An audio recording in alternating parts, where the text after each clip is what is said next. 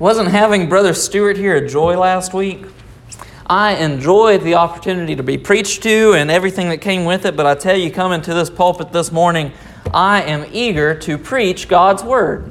I'm excited about it because I think God's Word is great and I think we have a great message to hear.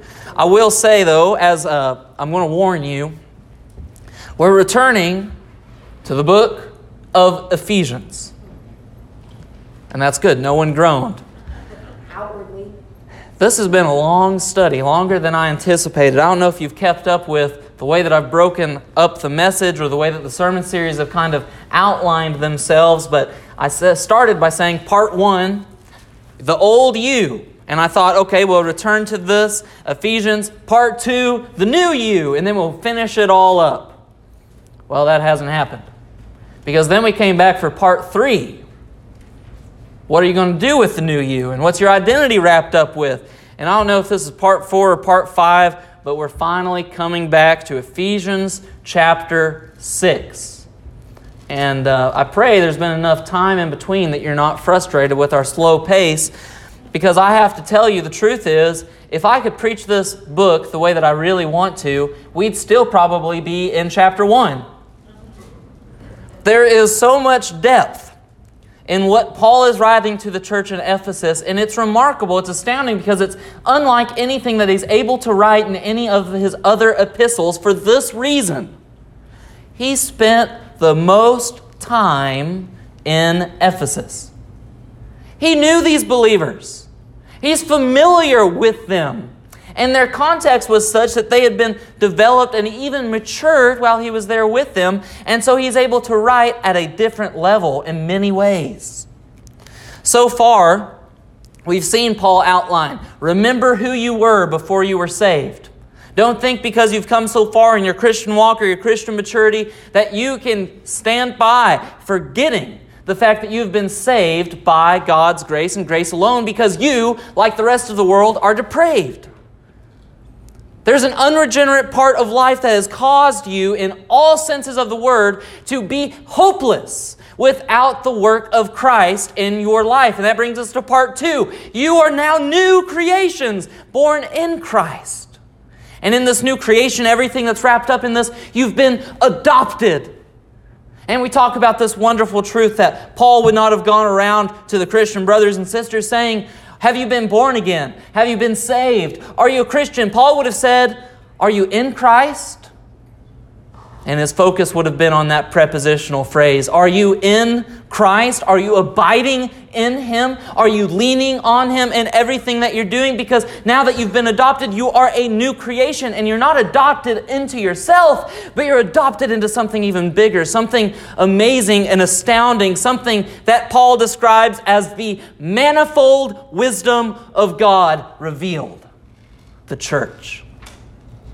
Christian, you are not saved for your own doing. You are saved into the church.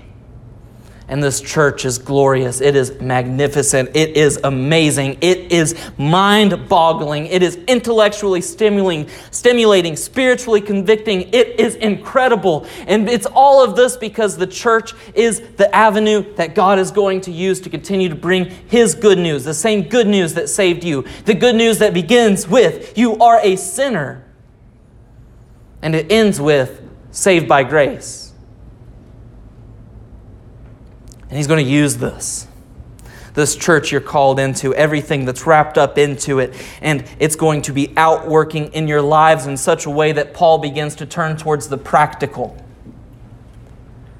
That our lives would be affected so much so that in our obedience to live as Christians within the church, living in submission out of reverence for Christ to one another, to the church, that it would also be manifest in our lives at home, that wives and husbands would be distinctly Christian, that children would be distinctly Christian, that their parents would be distinctly Christian, that bond servants would be distinctly Christian, that masters would be distinctly Christian, that every area of our life would be touched by the fact that you are a new creation. There should be no doubt in any part of your life, if you have been saved by God's grace, you are a new creation in Christ, you are in Him. There should be no doubt. But we get distracted. Let me take a break for a second because I haven't even started preaching yet, and I, I feel kind of fired up. Yeah, I got loud. My car has been having some issues. I went to start it the other day at church to go pick up some some of my dearest friends. And my car says and just stops. And I went, well, that's a new one. That's been having issues for some while, so whatever.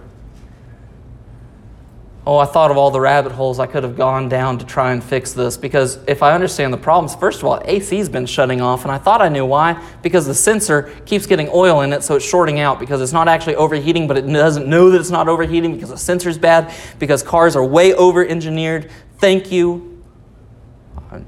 Anyways, why do I bring that up? Christian, don't you think that we can get caught up looking at Ephesians chapter 5 at how our Christian household is supposed to be laid out, at how our families are supposed to be structured, and how we're supposed to behave at work? And we could think that that's the end all solution to fixing every problem that exists in this world.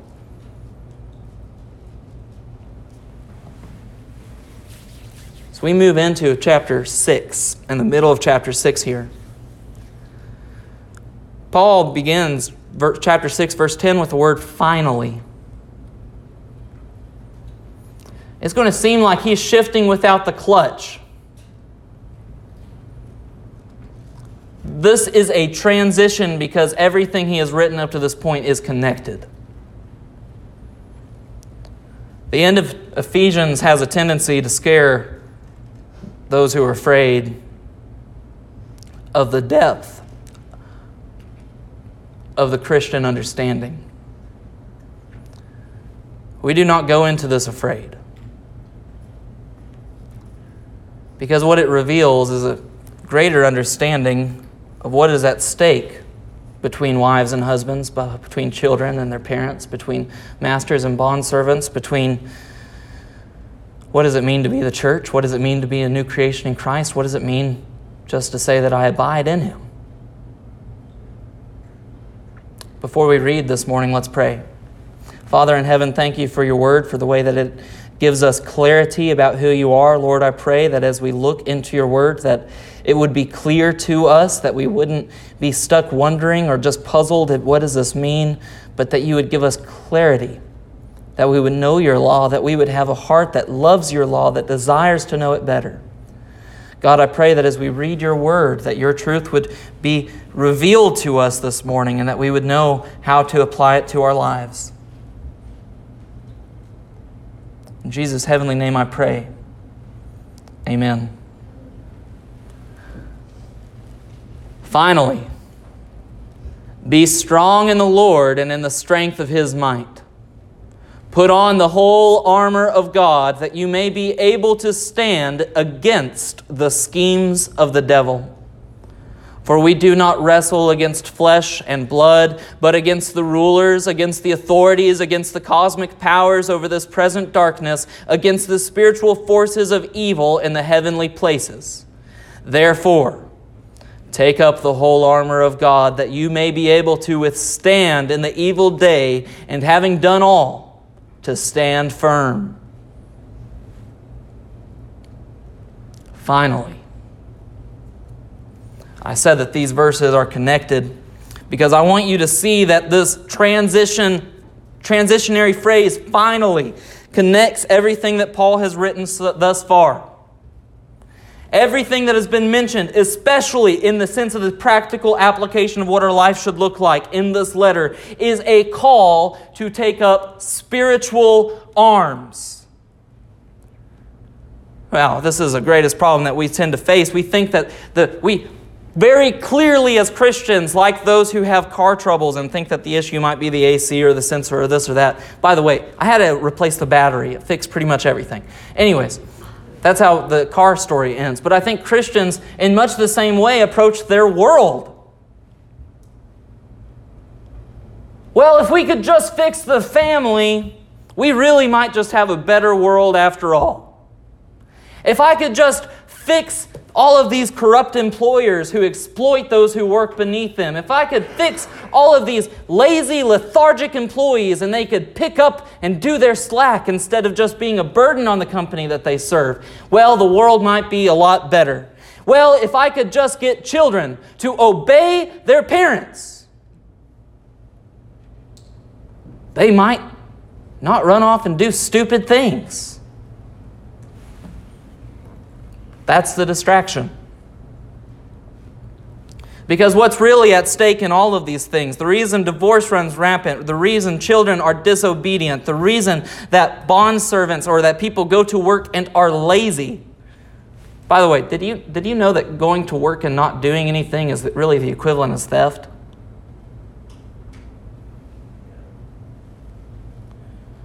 The reason employers exploit those beneath them, well, all of this, if I'm looking at this from a biblical worldview, is a sin problem. Wait, it's a spiritual problem.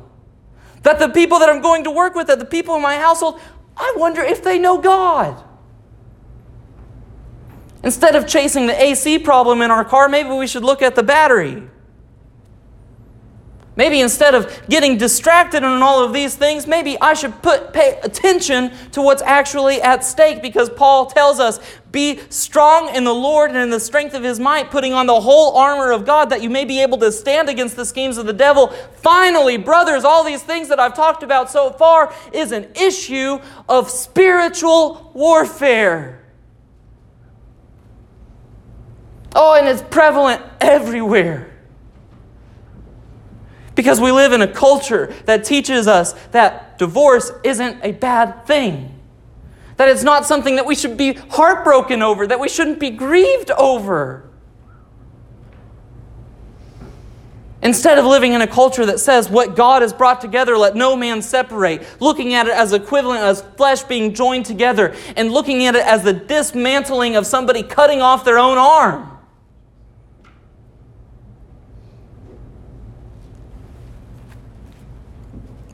Children disobeying their parents. What, what's that actually about? What's the picture then of all of God's people disobeying God's word because we don't actually care about what He says? And why do children disobey their parents? Dana Lynn, I'm going to, no, I'm just kidding. Dana is going to tell us all. Why do children disobey their parents? Because they don't know that they're not smarter than their parents. Truth is, you might be smarter than your parents. But you, the reason children don't, don't obey their parents is because they forget that their parents love them. I mean, that's the real lie that permeates disobedience, even in Christian living. That's the lie that we have whenever we live in disobedience to God. I forget that He loves me. If I remembered that He loved me, what? It'd be easy to obey him.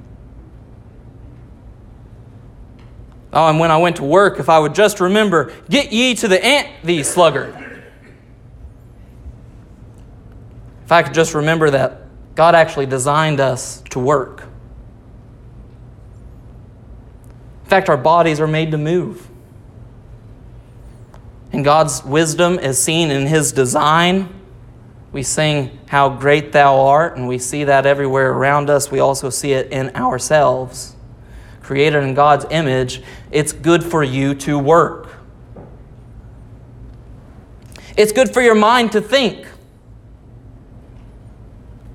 And a lack of these things is spiritual warfare. God's wisdom in establishing this church, being a part of it, contributing to it, all of this is related. Finally, Paul says because all these things are connected. Ephesians 3:10, I cannot stress this enough. I love this verse so much. Through the church, the manifold wisdom of God might now be made known to the rulers and authorities in the heavenly places.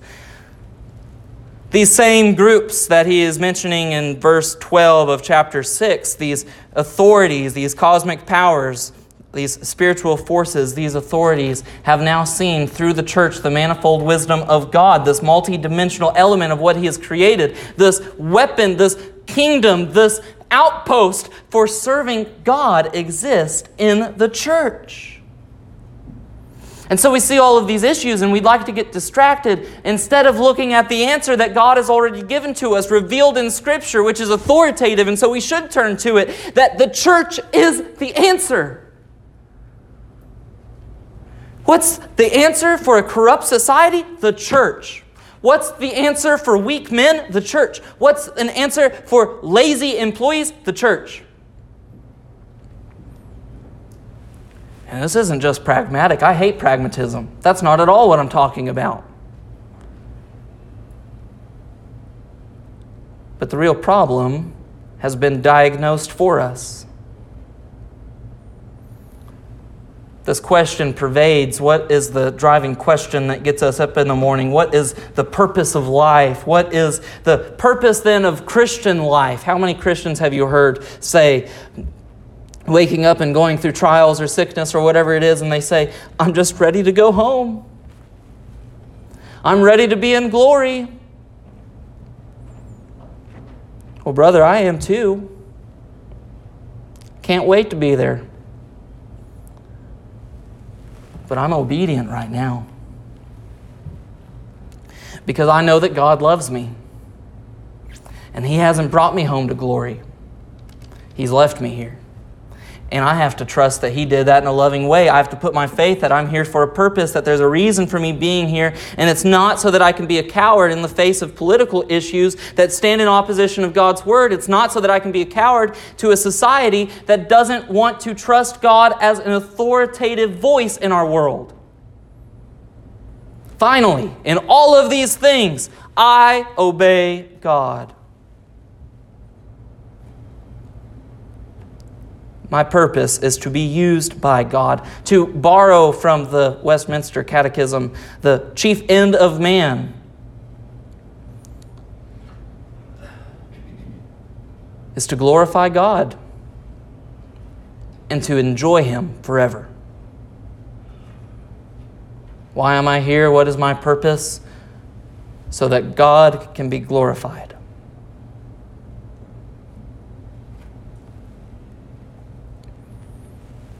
So then, we look at this issue of finally, how are we supposed to face all of these different oppositions and these different things that come before us? Paul tells us, he says, finally, be strong. Here's the instruction. How are you supposed to face corruption in marriage? How are you supposed to face corruption in the workplace and everything else? Be strong, but not just be strong, be strong in the Lord and in the strength of His might. Oh, we have to be careful to pay attention to those little words in the Bible, don't we? These prepositions are important. Be strong in the Lord. Now, this isn't just strong in terms of facing opposition or facing corruption or facing problems that are present. This is being strong in our faith. This comes back to trusting that God loves us. This comes back to trusting that He's put us here for a purpose because we realize that it's not our strength, one, that saved us, it's His strength that saved us. And because it's His strength that saved us, it's also His strength that preserves us, that protects us, that provides for us when we need Him. It is in the strength of His might that we hang on to all of these different things. And all of this is coming back to what saved me to begin with. Look how this is connected. I said it was specifically connected to chapter 5, but jumping all the way back to chapter 1, Paul gives us this picture of you were a sinner, you were depraved, you needed a Savior. What saves a dead person? Nothing. How can something dead pull itself out of a river? It can't.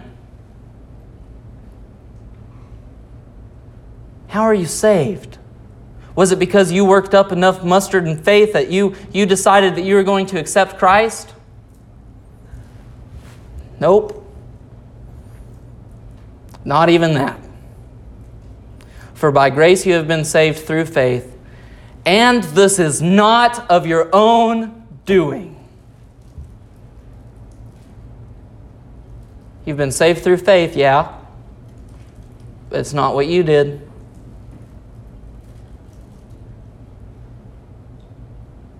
This is what Paul's drawing us back to. You want to know how to face these things? You have to put your faith in the one that provides for these things. Who saved me? It was God. It was by grace that I had enough faith to be saved. It was by grace that I can trust in him.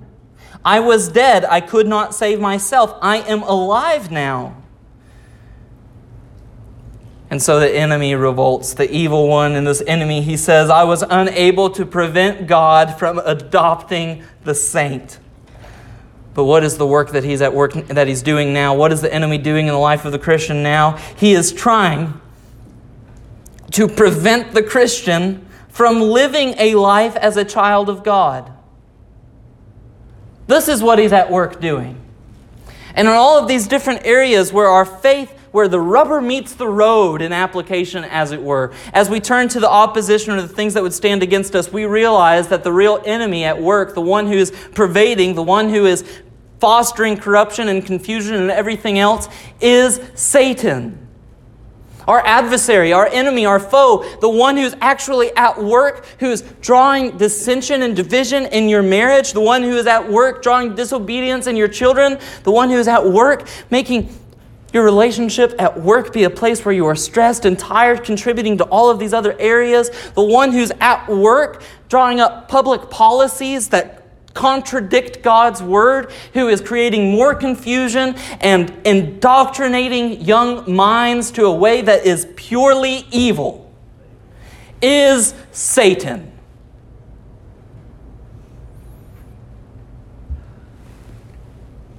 Here we are.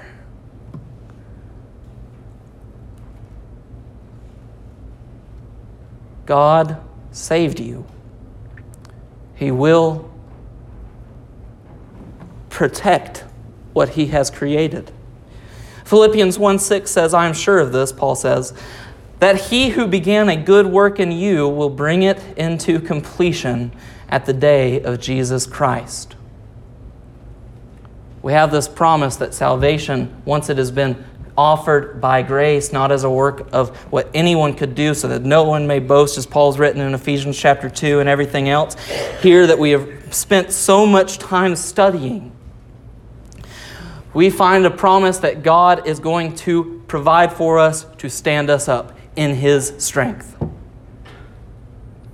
And this is the encouragement. I said that it's a call to arms, that Christians are supposed to put on the whole armor of God, that they're supposed to be united in this, recognizing that the war that they are facing is a spiritual war, so that they would use spiritual devices to combat this war, that they would pray for these things, that they would turn to God's word, that they would pursue holiness. What has come of the church when we get upset talking about holiness?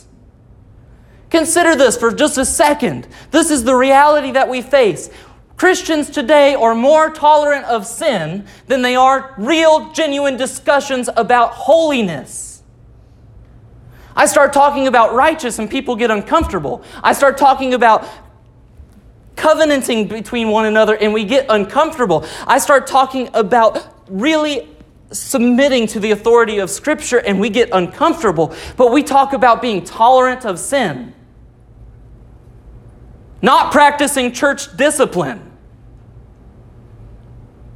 not doing the things that we're called to do as Christians, tolerating this and that and being weak and fragile. This is the enemy winning within the church.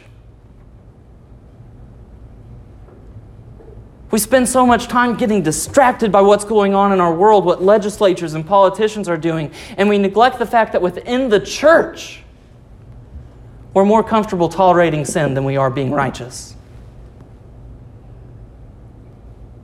You are a bunch of mechanics who have been trained in the Word, who have studied it your entire life, and you don't know that the problem in your car is the battery.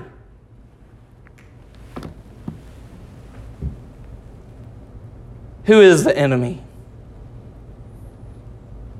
In combat, knowing your enemy helps you to know how to combat them. We know what he's up to, we know what he does, but it does us no good, my friends, when we look at this to hate the world around us. When the real enemy is Satan. When the real enemy is spiritual.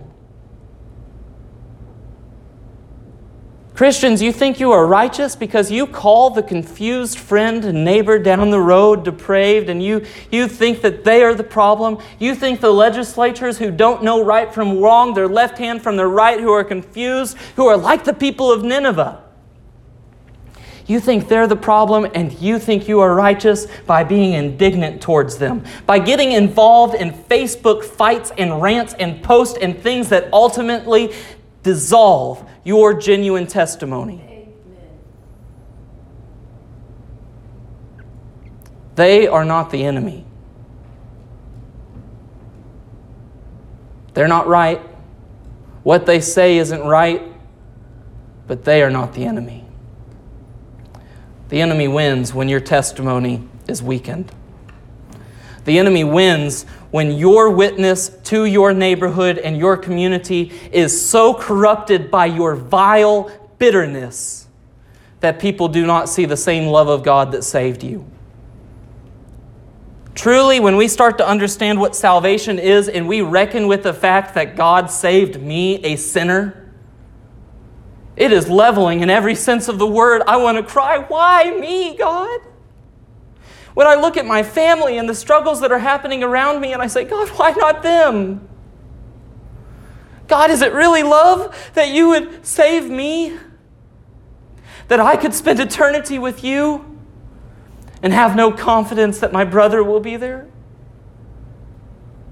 Is it really love when I can say that I've been called by your grace and have no confidence that my mother will be there? That my daughter will be there, that my son will be there.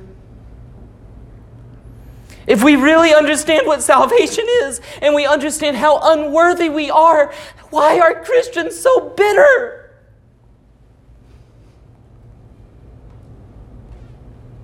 It is not righteous to get distracted and attack the person who is not your enemy.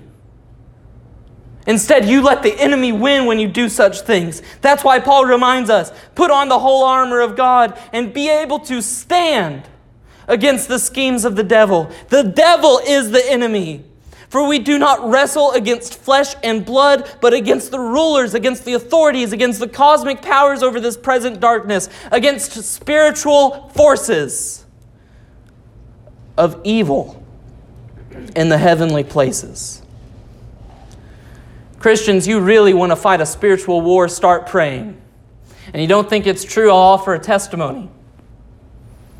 I remember when I first decided I was going to take prayer seriously. I became convicted by the fact that most churches, when you call them, the pastor is busy because he's in a meeting. I want Denver Street to be a church that when you call, the pastor is busy because he's praying. And I have seen more spiritual warfare than ever before if you're not realizing that this opposition exists in your life, I think it's because the devil's already won. He couldn't stop God from calling you, but he could stop you of living your life as a child of God. Oh, it's a dangerous thing to take being a Christian seriously because now the enemy has work to do. Because you're not going to do the work for him Paul, Peter writes, 1 Peter 5 8, be sober minded, be watchful. Your adversary, the devil, prowls around like a roaring lion seeking someone to devour. This is real deal. I don't say it to scare you all. I say you need to grow up. You need to know what you believe. You need to know how to be a Christian. You need to stand with confidence on these things because it's a real problem. You think it's okay to be a weak Christian wandering around in this world? Absolutely not. The enemy's not weak. The enemy's not passive.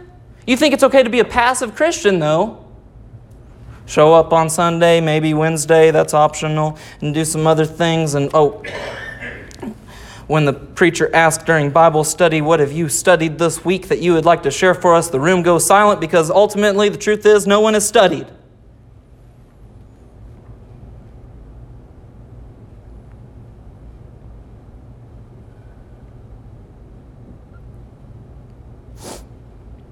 Why am I not more familiar with Satan?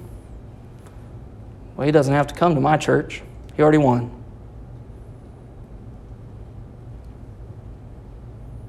We want preachers that tickle our ears. We want, we want sermons that are well crafted in rhyme and have poetry built into them with alliterations at every stop and every subpoint. Just so you know, preaching is an act of worship. I pray that it's edifying. It should be edifying. I think good preaching is edifying, but the truth is, God's called you to be edified by studying His Word for yourself. When we sit under somebody expounding on God's Word, it is worship, whether it's good or not.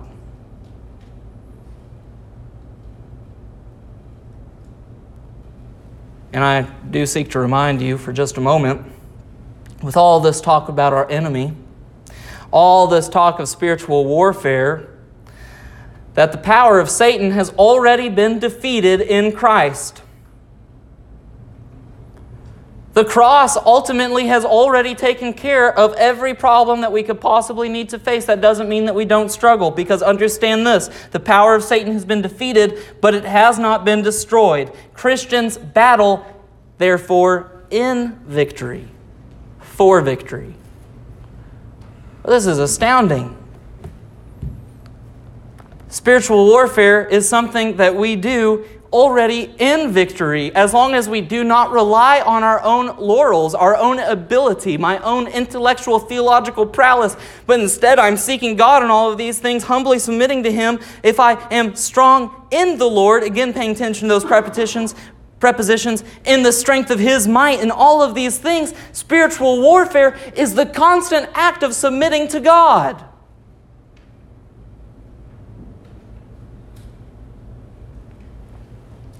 As my final point, I want to draw out this picture that Paul has given us of this Christian pilgrimage and ask what is this Christian pilgrimage that we're discussing?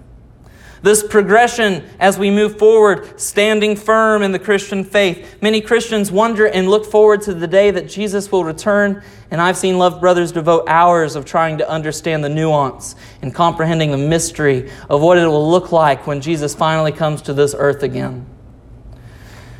One thing I've always been troubled by these people that would spend time focusing their attention on what does the end of the world look like. I've always wondered how could such devout Christians be so obsessed with eschatology or the study of end times?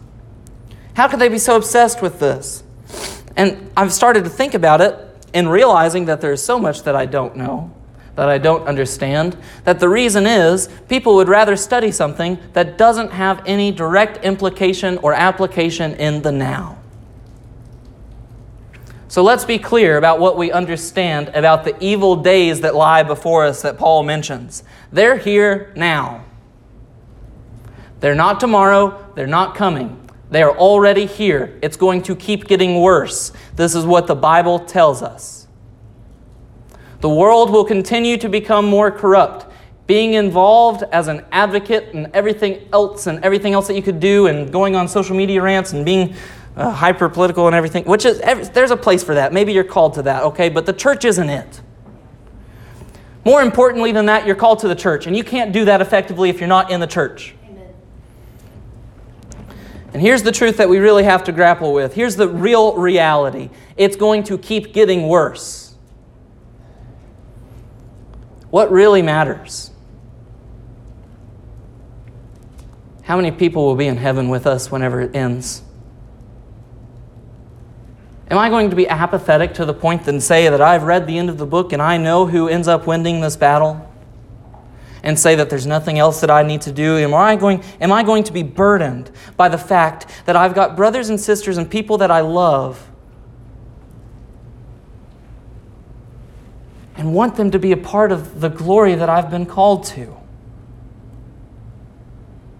Am I going to realize that the real battle I'm up against is not something that I need to debate, but something that I need to pray that their heart would be changed? That I would be able to comprehend these wonderful mysteries, that I wouldn't be distracted, that I would be focused on the present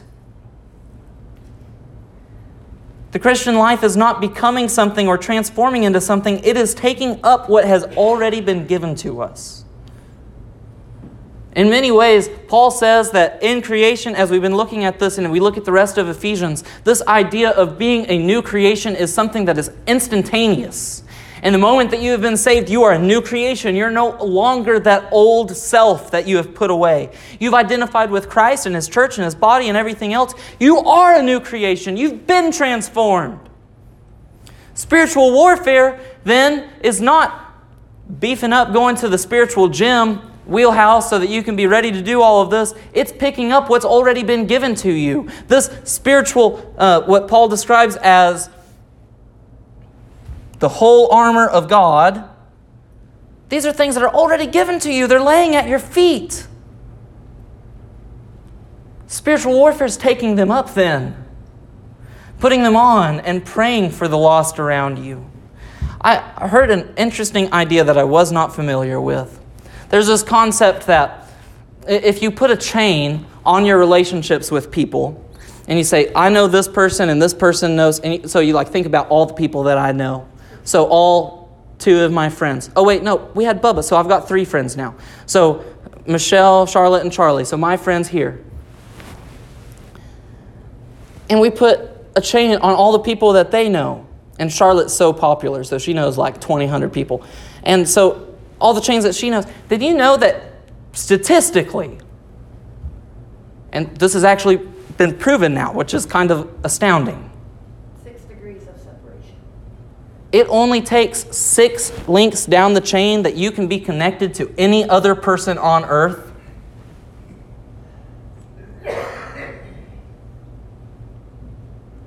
You think that God can't work in the life of one Christian? You're fooling yourself. It only takes six degrees of separation from your immediate chain for you to be connected to somebody in Mongolia. That's amazing. When we look at the church and we want to systematize it and we want to corporatize it and we want to do all of these things, we want to be pragmatic and we want to talk about systems and structures that make things work in this world, I am pleading with you now drop the pragmatism. The Bible has already given us an instruction manual on how the church is going to be powerful, how it's going to overcome wickedness, how it's going to overcome these issues that are spiritual. Pick up what you already have. Read the Bible for yourself. If you don't know how, let me show you. Pray earnestly. If you don't have a time to pray, set a timer on your phone.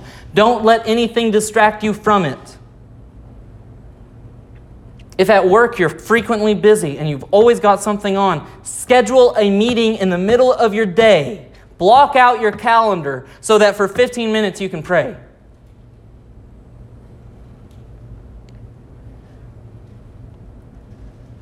Be devoted to understand this incredible mystery. Because all these things we already have. We have righteousness, we have patience, we have joy, we have faith. I don't need to pick these up. These are already given to the Christian. And lastly, I want you to consider that as Paul paints this picture, writing to the church in Ephesus, to be strong, to pick up the whole armor of God, to put it on, that he does not have a picture of an individual Christian doing this, but he has a picture of a unified church. He has a church standing up together to do these things, to make a promise to one another that I will pray that in the quiet morning hours I will be devoted to God's Word. And that as a church, because we covenant and we do these things together, that I know that there are other people in my church that I know doing these things so that when I pray, if I run out of things to pray for, by the way, I don't think you will. But if you do, you can pray for the other people who are doing the same thing. Because this is the instruction manual. Father, the world scares me. There's issues that come up that scare me. But I've been distracted. You've told me what the real problem is, and you've called me to a ministry where that would be my focus. You've blessed me with the ability to be your man. God, I pray that as a church we would be focused on what really matters. And I pray that your power would be seen in our obedience. In Jesus' heavenly name I pray. Amen.